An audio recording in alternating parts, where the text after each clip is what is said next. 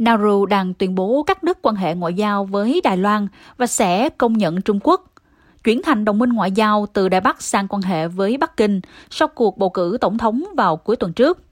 Nauru là một quốc đảo nhỏ thuộc Micronesia. Vào hôm thứ Hai đã cắt đứt quan hệ ngoại giao với Đài Loan, chuyển lòng trung thành chính trị sang Trung Quốc.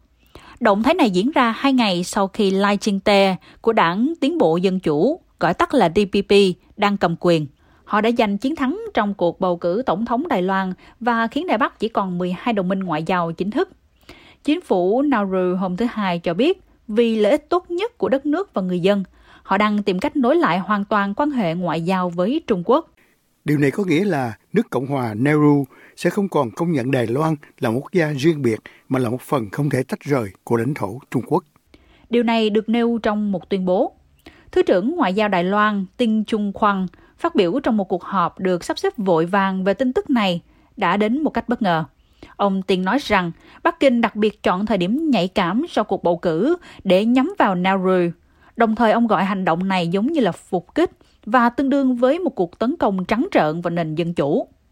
Ông nói thêm, Đài Loan không cúi đầu trước những áp lực. Chúng tôi đã bầu những gì chúng tôi muốn bầu và điều đó khiến họ không thể chịu được. Ông Tiên cũng cho biết là Trung Quốc đã đề nghị với Nauru với dân số 12.500 người, số tiền vượt xa mà số tiền Đài Loan đã cung cấp cho các đồng minh của mình.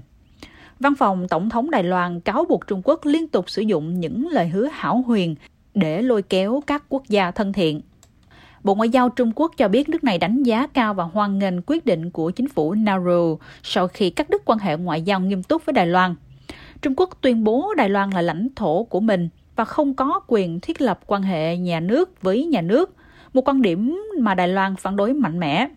Các quan chức an ninh Đài Loan đã nói với Reuters rằng trước cuộc bầu cử hôm thứ Bảy, Trung Quốc có thể sẽ tiếp tục gia tăng áp lực nhằm giảm bớt một số quốc gia có quan hệ ngoại giao chính thức với Đài Bắc.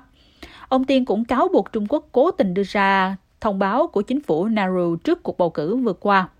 Tin tức này đã khiến Jadis Skafas, đại sứ Nauru tại Đài Loan vô cùng ngạc nhiên.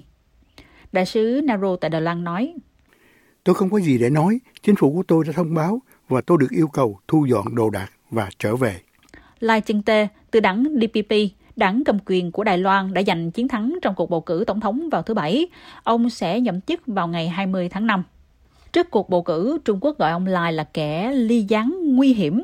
Động thái của Nauru khiến Đài Loan chỉ còn có 12 đồng minh ngoại giao, bao gồm là Guatemala, Paraguay, Eswatini, Paula và quần đảo Marshall.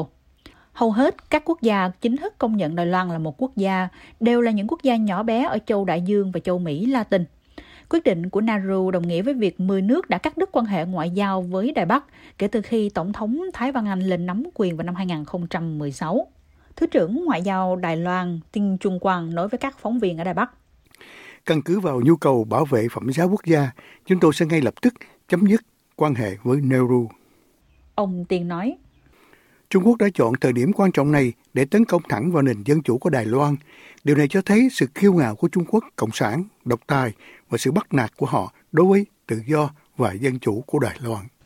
Ngoại trưởng Joseph Wolf hiện đang có chuyến đi dự lễ nhậm chức tổng thống ở Guatemala, một trong những đồng minh ngoại giao còn lại của Đài Loan ở Mỹ Latin.